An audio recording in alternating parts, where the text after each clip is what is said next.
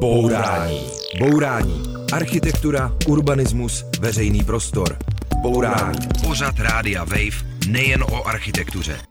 Bourání. Dobrý den, posloucháte Bourání s Karolínou Vránkovou. A dneska jsem na místě, kde se odehrál jeden docela velký happy end české architektury, a to v automatických mlínech v Pardubicích. A jsou tady se mnou aktéři tady toho happy endu, architekti Marek Přikryl a Martin Prokš ze studia Prokš Přikryl architekti. Ahoj. Ahoj. Ahoj. Vy jste tady v areálu dělali konverzi Sila a my sedíme na střeše a vidíme celý areál kolem, takže vidíme ty monumentální automatické mlíny od Josefa Gočára, kde je dneska krajská galerie. Vidíme novou budovu od architekta Jana Šépky, kde sídlí městská galerie Gampa, kde jsou dílny pro děti. A vidíme pod sebou taky velké vydlážděné prostranství. No a na jedné straně je taky volné místo, kde se pokračuje eh, ve stavbě, takže možná slyšíte i vzdálené zvuky stavby. Ale my si budeme povídat hlavně o obilném silu, jehož obnovu jste projektovali vy, proč přikryl architekti. My jsme tady natáčeli bourání zhruba před rokem a půl, to tady ještě bylo staveniště, no ale teď je tady veřejná vyhlídka, každý se může přijít, jezdí sem výtah, takže možná slyšíte občas eh, takovéto výtahové cinknutí. No a Otvíralo se první víkend v říjnu, to jsem do Mlínu přijel 15 tisíc lidí, spousta se toho dělo, bylo tady plno. Tak jaký to bylo pro vás? Měli jste pocit, jako, že se stalo něco velkého? Marek? Určitě jo, i když my jsme sem jezdili v podobu asi celých pěti let průběžně, pro nás to nebyl jako takový šok, ale je to skvělý. A ty, Martine? No já jsem, já jsem přijel pozdě, takže já jsem jenom stihl večírek na střeše což bylo dobrý. Na vaší střeše, kde jsme teda teď. No a tak a s jakým pocitem? To jo, teď nevím, co na to říct.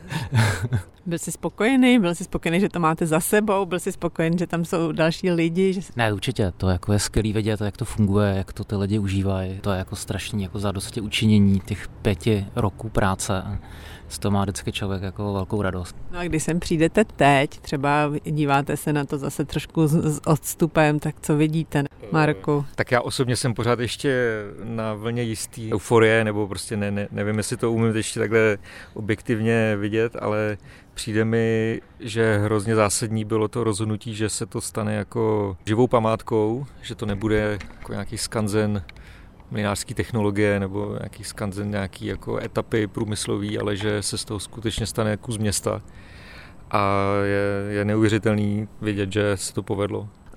A zkusíme nějak ten uh, objekt popsat, on to není moc jednoduchý, protože to jsou vlastně tři betonová sila o výšce, dejme tomu tři patra? No, těch sil je víc. Těch sil je 3x4, to znamená 12 jako typických sil plus dvě takový netypický sila.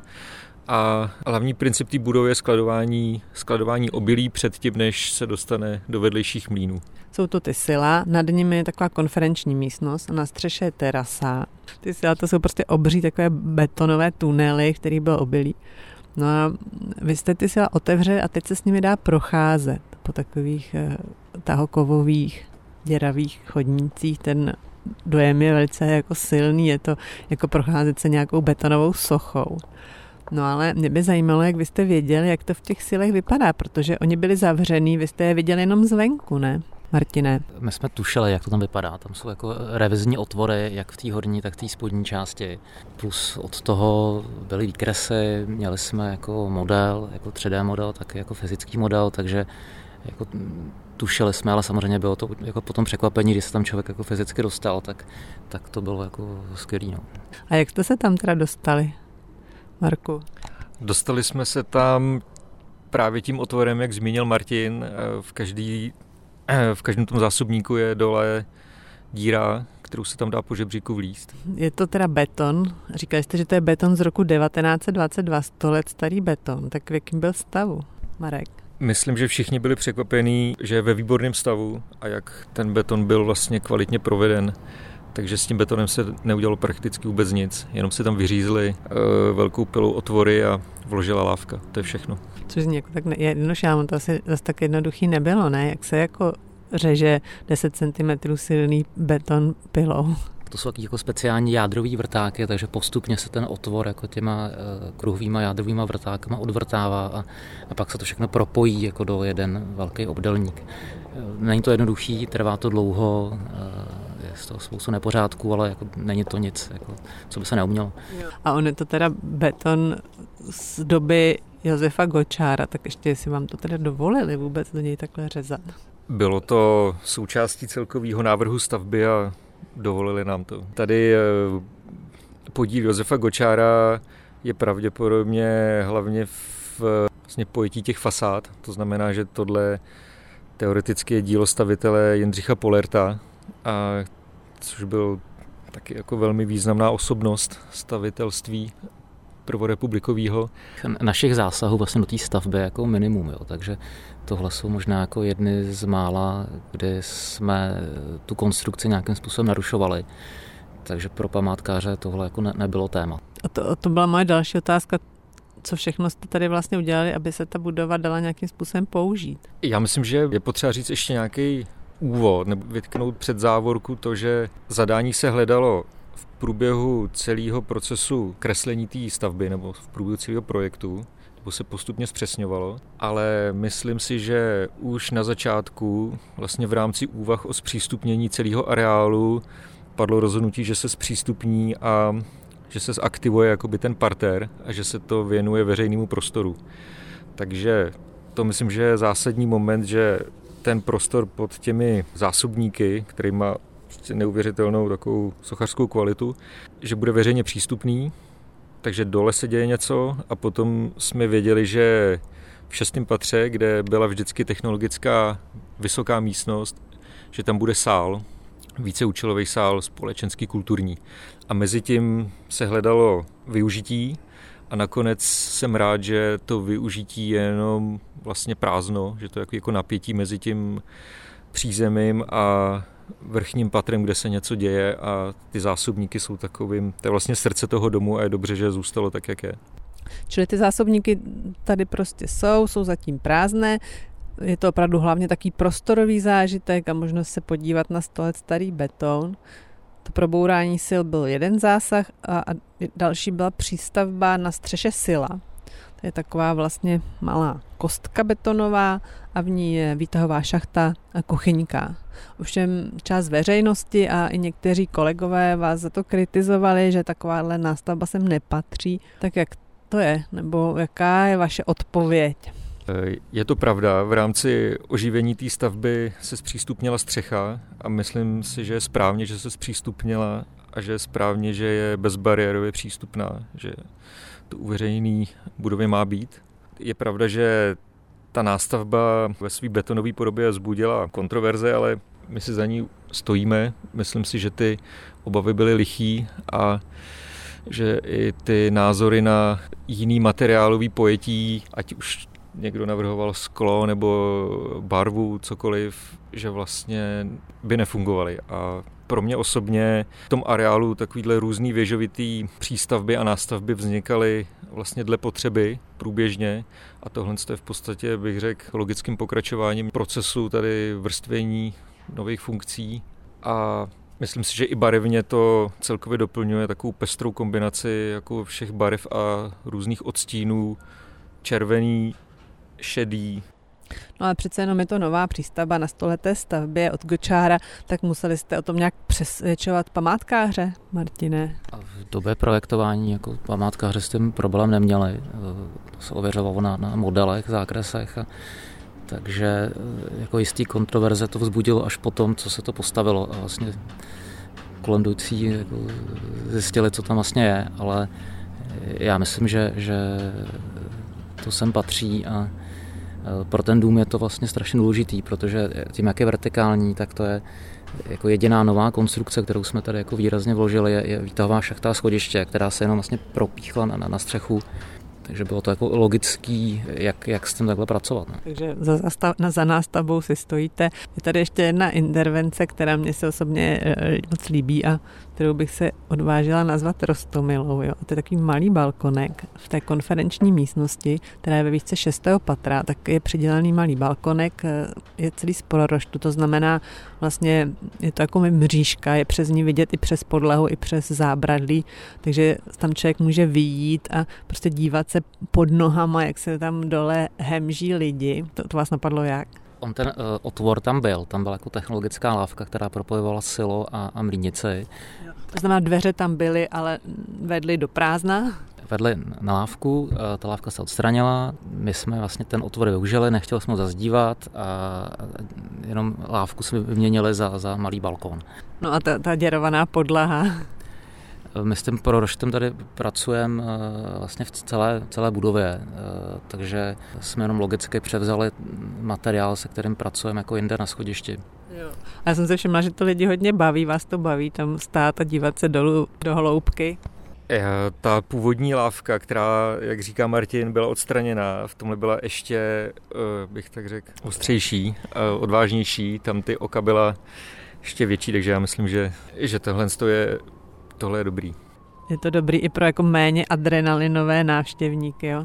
No ta, ta lávka byla skutečně hodně adrenalinová. Přejít jí bylo, byl výkon a tak tohle je takový jako jemný připomenutí. Bourání. Bourání s Karolínou Vránkovou na rádiu Wave. Posloucháte Bourání, povídáme si s Martinem Prokšem a s Markem Přikrylem.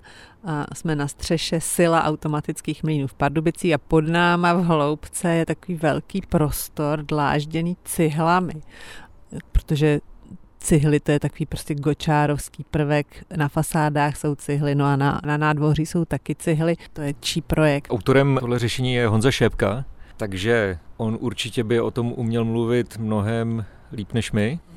No a vy jste říkali, že vlastně velký problém byl v dnešní době sehnat obyčejnou cihlu. Pokud vím, tak eh, tady byl velký problém přesně tak eh, vlastně sehnat a vůbec vyrobit cihlu v českém formátu, což je od cihla v tradičním rozměru 140 x 290 x 65 a myslím si, že ta, ta cihelna v Kadani, že pak měla i nějaký problémy, že snad vyhořela a byl tady eh, při tom velké množství cihel potom jako problém při uh, dokončování prací to vůbec celý stihnout a vydláždět. Z čeho se teda staví, když ne z cihel? Že cihlových staveb jako pořád vzniká dost, ne? Z cihel se staví, ale nejsou to jako plný cihly, jsou to prostě uh, bloky cihelný, tvárnice, protože uh, jako i z hlediska jako tepelných a tak dále uh, klasická cihla nevyhovuje pro dnešní stavby.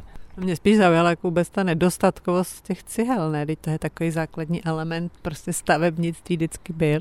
Myslím si, že kdysi to bylo tak, že v každý druhý vesnici byla cihelná, ta vypalovala cihly pro nejširší okolí a z těch cihel se pak stavilo v dané lokalitě, což si myslím, že to, to je pro mě osobně udržitelnost, nebo v tomhle si myslím, že by to bylo skvělé. Dneska to funguje úplně jinak, jsou velké firmy nadnárodní, které to vyrábí jinde, v rámci nějaké své logistiky to cestuje úplně jinak, to zboží.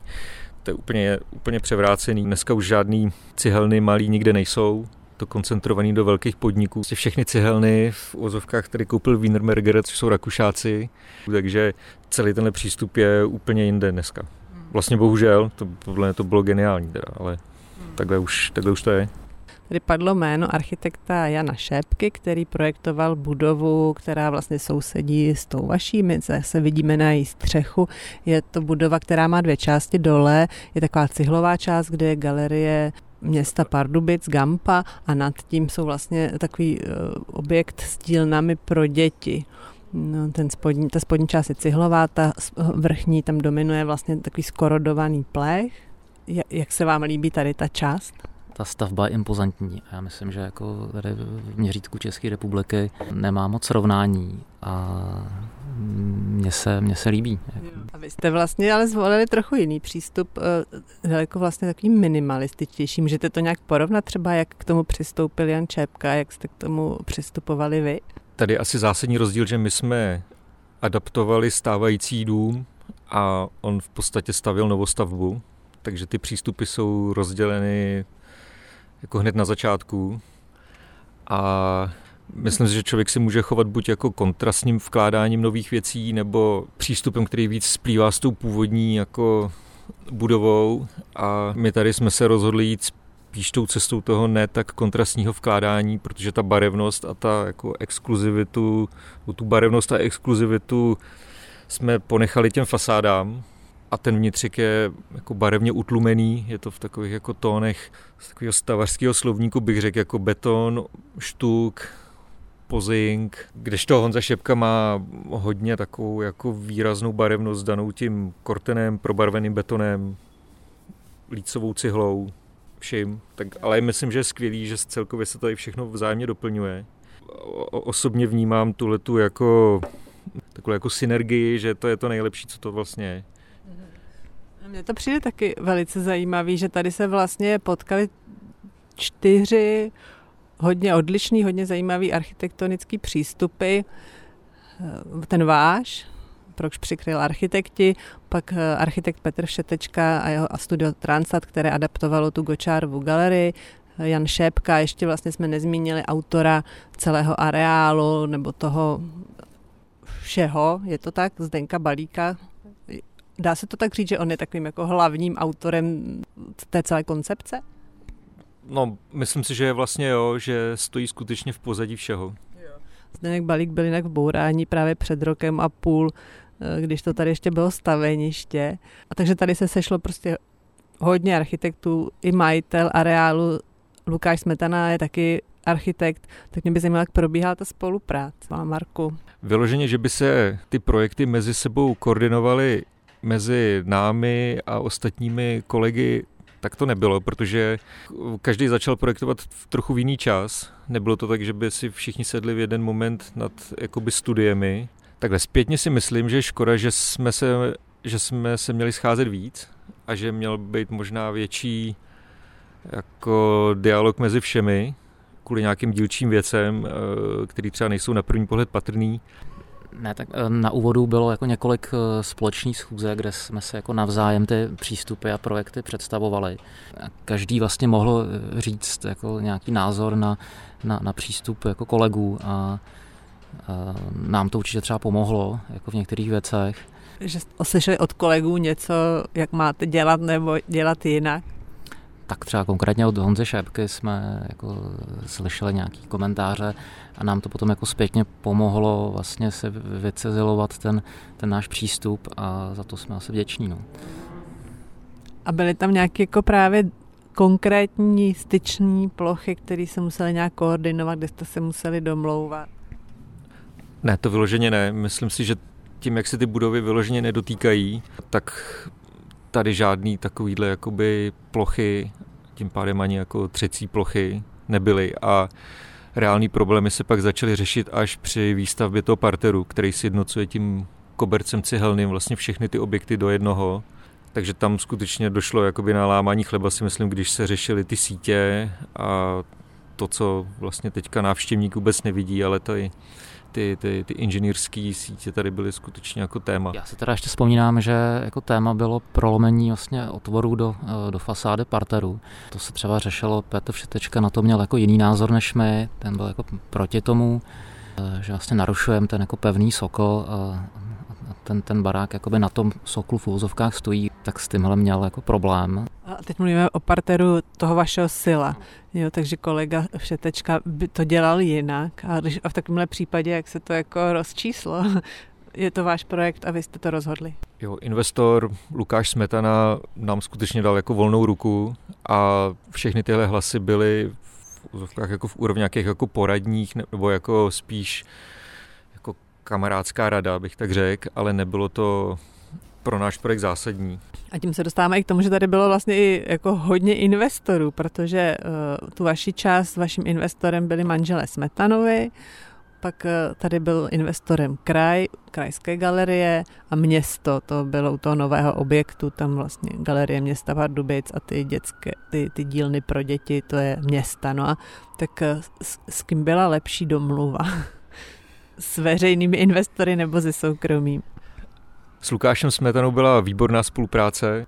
Myslím si, že byla skvělá jeho velkorysost, která vlastně provázela celý ten projekt od studie až po dokončení i z jeho strany a osobně jsem mu za to vděčný, že jsme takhle to společnýma silama za těch pět let jako postavili.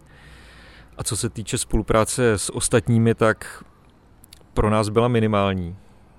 Nebo nespomínám si takhle zpětně už, že bychom my nějak eh, jednali ať s krajem nebo s městem. To vlastně všechno pak nesli na svých bedrech kolegové, buď Honza Šepka nebo Petr Všetečka. No tak možná něco řekli, nebo tak asi tušíte, jak to probíhalo. S těmi veřejnými investory je to někdy složitější. No tuším, že to neměli vůbec jednoduchý. Slyšeli jsme různé příběhy a skutečně si myslím, že to nebylo jednoduchý. Ne, tak já myslím, že oba, oba jsou jako silní architekti a dokážou se jako prosadit ten svůj pohled na věc, takže... Asi zásadní byl v tomhle opět Lukáš Smetana, který jakoby mohl přimět sednout si k jednomu stolu právě kraj a město. A uh, on vlastně i díky tomu, že to tehdy koupil, tak možná se město nebo kraj chytli za nos a zjistili, že uh, tady mají před očima nějakou příležitost a díky této trojstranné spolupráci to vlastně takhle je jako živý objekt, živý areál.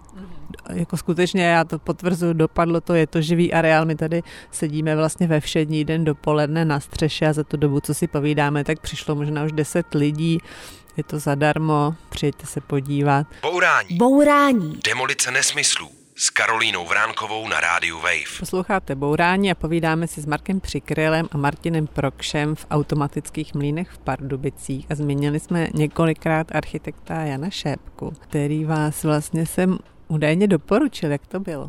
Tak jak přesně to bylo, já vlastně nevím, ale myslím si, že Denda Balík oslovil přímo Honzu Šépku, protože i on je jeho studentem, bývalým studentem a myslím si, že Honza Šepka potom navrhnul, nebo jestli to byl Zdenda Balík, já už, já už skutečně nevím, nás. Jo. No a každopádně je to tak, že vlastně tady působil váš profesor a vy teda jeho žáci.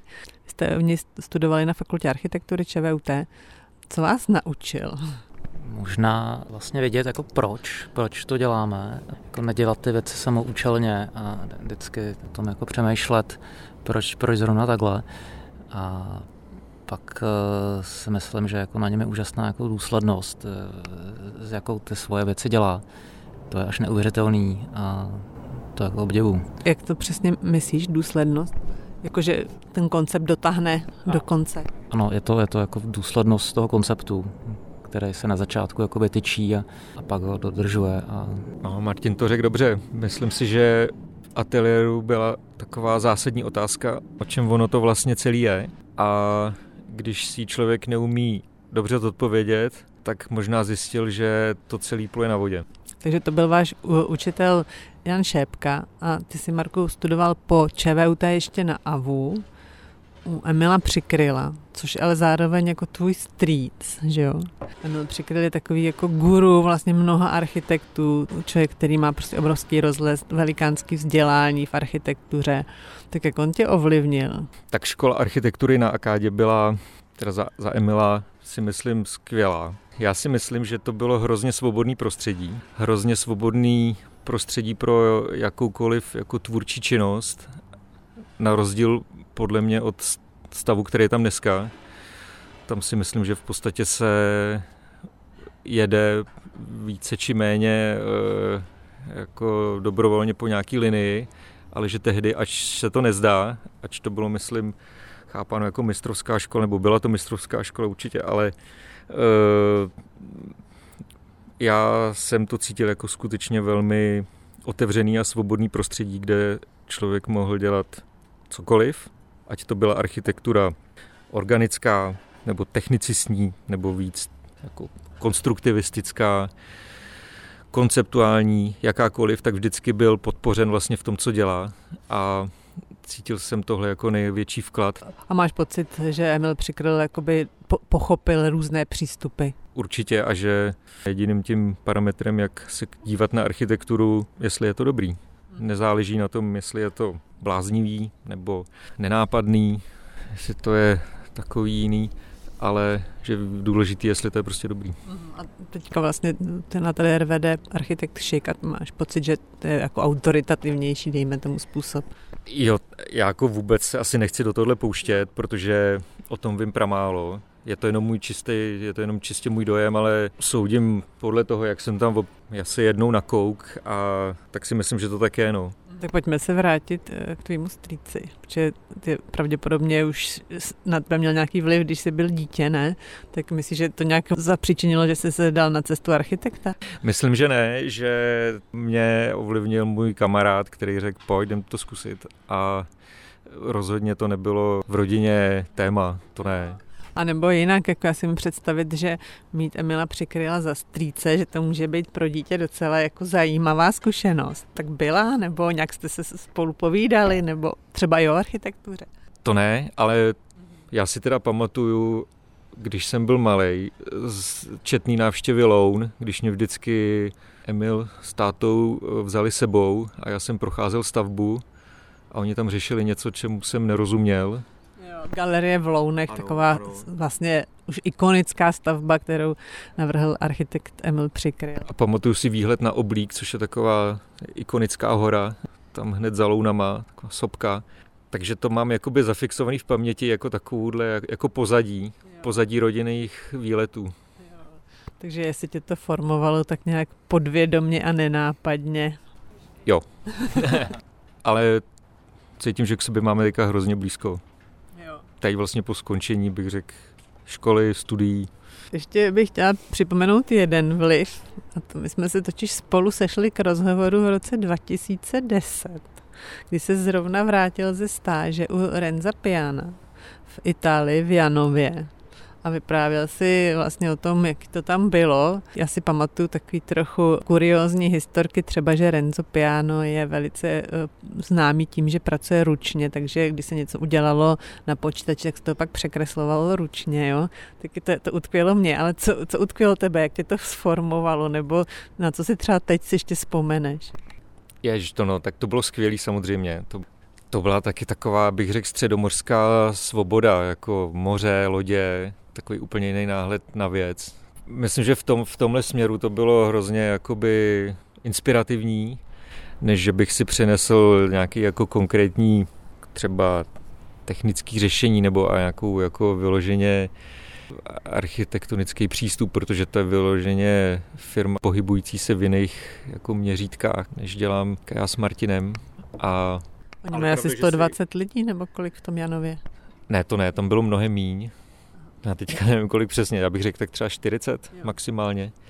Ale e, vlastně si pamatuju na jednu věc, že oni nepochybně na to měli peníze a lidi, ale vím, že vždycky, že se nebáli to úplně celý přepracovat, což mě až fascinovalo, že uměli jít úplně na začátek i v nějaký fázi projektu si řekl, že to je celý blbost až a, a bylo jako hodně variant a, a znovu a znovu. Asi dokud mistr pak už neřekl, že dobrý. A my jsme teďka si povídali vlastně dlouhou dobu s Markem. Martine, tebe jsem se neptala na stáž, protože jsem u tebe žádnou vlastně v životopisu nenašla.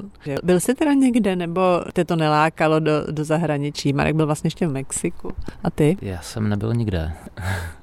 A co byl třeba tvůj nějaký důležitý učitel nebo nějaký formující moment? Já jsem někde v 15 viděl dokument o Le Corbusierovi a to mě úplně jako pohletělo a říkal jsem si, že tohle chci dělat. Tak jsem nějak od té doby se o to zajímal a pak na, na škole byla jako skvělá zkušenost, že jsme v prváku, tam je předně tedy se jmenuje ZAN, jako základy architektonického navrhování a my jsme byli u Aleny Šrámkový a to, to byla jako úžasná zkušenost. To, na to jako rád vzpomínám. Tady tam byli s Markem právě, tam jsme se poznali. Ona učila teda prváky tyhle ty úplný základy a nebylo to moc drsný pro chudáka prváka, čo ona byla, myslím, taková jako docela rázná žena. Já myslím, že to byla jako skvělá zkušenost a drsný, to, to se nepamatuju. My jsme tam přišli s Martinem cíleně a vlastně ČVUT tehdy fungovalo tak, nevím, jak je to dneska, že řadilo studenty podle abecedy do různých skupin takže my ještě s dalšími kamarády jsme spadli do skupiny P a díky tomu vlastně jsme tady dneska spolu.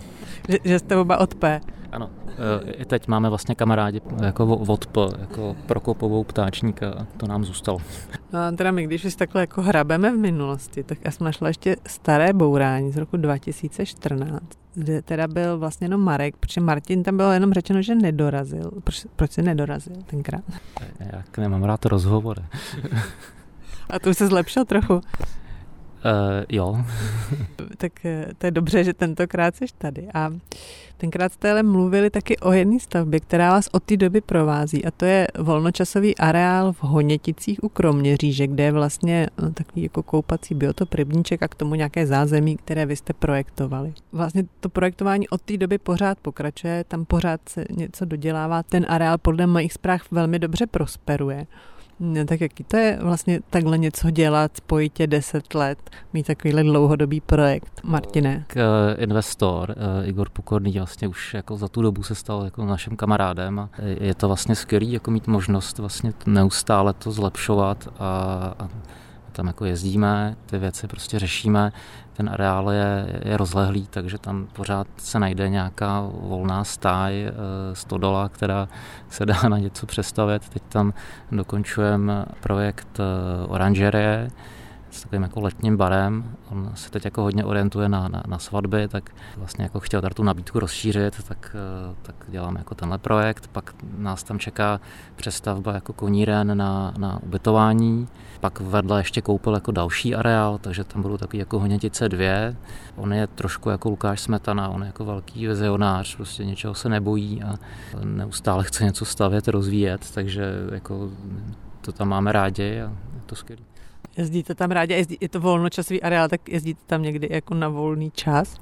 E, jako když tam jako jedu, tak tam jedu s rodinou a já tam vlastně pracuji a děti se tam koupou a žena je tam spokojená, takže vlastně takový jako jedno s druhým, co to zámě doplňuje. Bourání. Bourání. Předsudky o architektuře drtíme s Karolínou Vránkovou na rádiu Wave. Posloucháte Bourání a povídáme si s Markem Přikrem a Martinem Prokšem. Budeme si povídat o tom, na čem pracujete teď a vlastně jedna z těch věcí je v Honěticích, o kterých jsme mluvili v tom předchozím vstupu ve volnočasovém areálu, kde jste vyprojektovali svadební oranžery. Tak co to přesně je? Je to, je to jako přestavená stodola, která má jako polikarbonátovou střechu, jako takový velký, velkorysý prosklení a uvnitř je rovná podlaha, ze který vyrůstají rostliny. To by takový jako příjemný prostě prostředí pro svatebčany, když není jako dobrý počasí. A mě tam zaujal ten polikarbonát. Já myslím, že to je oblíbený materiál, s kterým i třeba jako někdo rád docela pracuje v nějakých jako svých domácích rukodělných stavbách.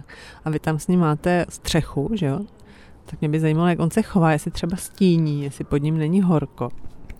On to je vlastně jako skvělý materiál. Uh, on částečně jako stíní, zároveň to vytváří takový to příjemný rozptýlení světlo. Do toho má jako parametry izolační jako trojsklo a je to jako levný, je to, je to lehký, takže vlastně super. A potom ještě vlastně na tohle ten projekt navazuje váš nový projekt, kdy taky vlastně děláte zázemí ke koupání a je to u přehrady v Jablonci nad Nisou, kde jste navrhli nějaké přístřežky, co vlastně přesně tam bude. Město Jablonec se rozhodlo už před lety skultivovat okolí celé přehrady. Ta přehrada Jablonecký moře je, jak jsme sami poznali, skvělá. Je to naprosto podle mě je jedinečný jako fenomén. To krásná vodní hladina, krásná vodní plocha a co tam je za problém, že tam trochu živelně vznikají možná i zanikají, ale spíš vznikají jako různé stánky s občerstvením a i s koncerty a živelně se to tam rozrůstá. Město potom vyhlásilo soutěž s nějakými peripetiemi a tu jsme vyhráli s návrhem, že ty různé lokality, která každá má vlastně úplně jiný charakter, že by takovým podvědomým spojovacím článkem právě byly ty podobně koncipované stánky. Stánek nebo jako objekt zázemí. Jo, a to, to, tam bude co všechno? A tyhle ty objekty zázemí mají nějaký společný východisko a vždycky jako reagují na tu danou potřebu v tom daném místě, ale v principu je to vždycky kiosek s občerstvením a veřejný záchody. Mm-hmm. Nějaký větší či menší míře nebo kombinaci. A v jaký té fázi? Tak e, právě teď se e, dokončil a otevřel první kiosek s veřejnými záchody a co nevědět se začnou stavět stánek v takovém jako jižním břehu a další zázemí na severním břehu. A má to jakoby eh, další vývoj je otevřený. Tam je téma ještě slunečních lázní, což je taková kapitola sama pro sebe. Teďka vlastně s městem jednáme, jak to má vypadat, takže, ale zatím spolupráce s Jabloncem nad Nisou je dobrá jsme za to rádi. Teď už se to teda asi nestihne tady tu sezónu vyzkoušet, ale příští léto třeba, když někdo přijede k Jabloneckému moři, tak už může vyzkoušet ty vaše stánky. Jo, teď už, teď už to klidně mohli vyzkoušet. Celý září byl krásný. Já jo. jsem se tam před týdnem ještě koupal. Navazuje to teda nějak na tu vaši zkušenost těch honětic, jako ze zkušenost tím, co dělají a potřebují lidi, když se jdou koupat? Já myslím, že, že to není úplně jako přenositelný. Tam jako tím, že soukromý investor, tady je investor město, ty honětice fungují jinak. Honětice navíc byly eh, adaptace jako stávající konstrukce. Tohle je celý novostavba, takže je to vlastně jako úplně od nuly. Já jsem myslela spíš možná jako z pohledu toho uživatele, jo? jestli jste se něco naučili o tom, co lidi chtějí, když jsou na koupališti. Tak chtějí limonádu, pivo, eh, párek a schovat se někde do stínu. Eh, ne, tak je to jiný. Do těch honětic člověk přijede třeba na další dobu, nebo tam je ubytovaný, nebo teď tam hodně fungují svatby.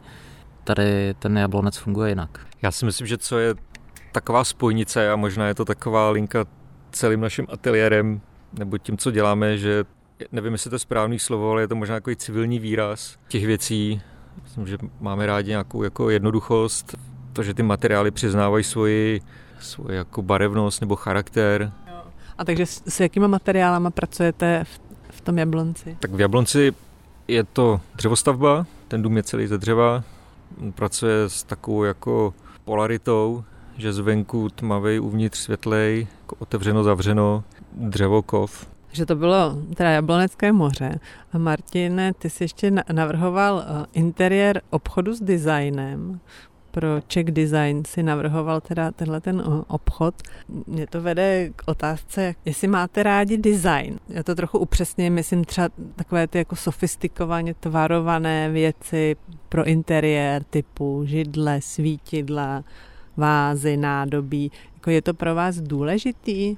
Či vy opravdu máte ten jazyk takový jako jednoduchý, strohý? Já myslím, že mám jako rád Czech design, protože to vede moje žena, ale jinak design to mě nějak jako trochu míjí v tomhle směru. No tady teďka přišel pán a vyjadře architektům uznání. Že to je dobrý.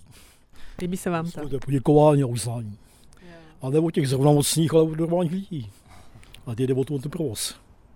Malý typ, dalekohled, spoplatnit a nasvítit. A všechno nasvítit, to je všechno. Děkujeme. Děkujeme. Děkujeme. Nashledanou. Takže to byla nenahraná vsuvka, tedy pán, který si přišel podívat na terasu, opravdu je, se mu to upřímně líbí. Mimochodem, bude tady dalekohled? O dalekohledu zatím nevím. A nasvíceno? Tady to svítí v noci. Dobře, tak my se vrátíme k tomu designu. Takže Czech design ano a jinak design. Tím, jak říkal Marek, nám je blízká nějaká civilnost, takže tohle jde jako trochu mimo nás. No. No, a navrhujete i interiéry k těm svým stavbám? Navrhujete?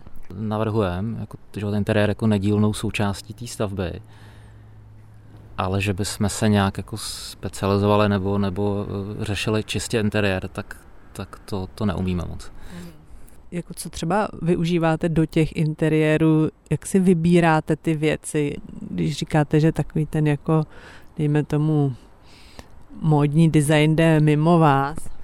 Tak já nevím, my máme rádi prostě eh, jako takový průmyslový věci, kovové dveře, eh, kovové zásuvky, eh, takový jako antidesign. No. A bavíte se o tom někdy doma teda? Když to je žena Jana Vinčová, je ředitelka Czech Designu. Ne, to jako práce je tabu. Tak já se ještě jednou vrátím k tomu starému bourání z roku 2014. Ty jsi tam, Marku, říkal, že vaše, že vaše heslo je reuse, reduce, recycle, takže jako děj to, co nejméně používají všechno znova, když to nějak tak převyprávím. Tak eh, to je takový heslo, kterým se dneska vlastně řídí většina architektů. Je to takový jako architektonický mainstream teďka po deseti letech. Tak baví vás to ještě pořád, nebo už to zase někde dál? Jo, určitě. Já myslím, že to je heslo, pokud si pamatuju dobře, německého pavilonu z Benátského bienále, Jo, na to jsi tam upozorňoval, no. Jako pokud z toho není nějaká ideologie, jako, která to míní jinak, tak si myslím, že to určitě jako pořád platný je. E, jako nás třeba obecně jako baví adaptace, jo, nebo přestavování, jako vrstvení, pokračování v něčem, co už tady je. E, což si myslím, že vidět třeba i tady na tom sile.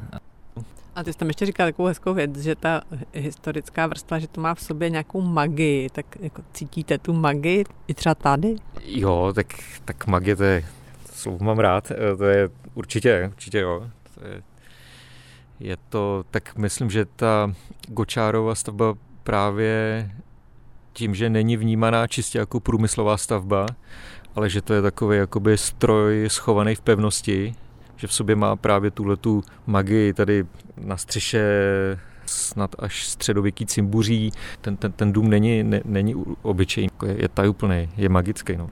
Jsi tam ještě, Marku, říkal, co by si chtěl za deset let. To znamená teď. a že by si chtěl větší ateliér. Tak jak to dopadlo? Byli jste dva a teď je vás kolik? Jsme pořád dva. Větší máme rodiny. Ale ateliér máme skutečně tady sedím pořád vedle Martina. Jo. Ale to, že jsme jako nebyli schopní vlastně se rozrůst, tak to, to myslím, že, že je škoda a, a doufám, že, že k tomu jako dojde. Jo, takže za příštích deset let myslíte, že budete mít větší ateliér? No, tak když přizvem děti, tak možná jo. A to by vás bylo kolik s dětma? Kolik máte dohromady dětí? Eh, já mám dvě, Marek má tři, tak to už je docela dobrý. No a myslíte si, že sem budete třeba za těch deset let jezdit? Za něčím, za čím vlastně? Určitě jo. Já jsem hrozně zvědavý, jak to tady bude vypadat a vlastně fandím tomu. Tak jako určitě tady vzniknou nějaké restaurace, eh, tak za kulturou budou tady výstavy, to, že to tady prostě bude normálně žít, že to bude jako funkční kus města. Já myslím, že Pardubice je skvělé město, že jsou skvělé město. A věřím tomu, že těch cílů bude víc. Jo. No tak to byla hezká poklona Pardubicím, kteří jsou opravdu krásný město. My se tady na ně díváme z výšky, z vyhlídky na střeše Sila v automatických mlínech. Tak díky, že jste sem se mnou vyrazili. Ahoj. Díky taky, ahoj.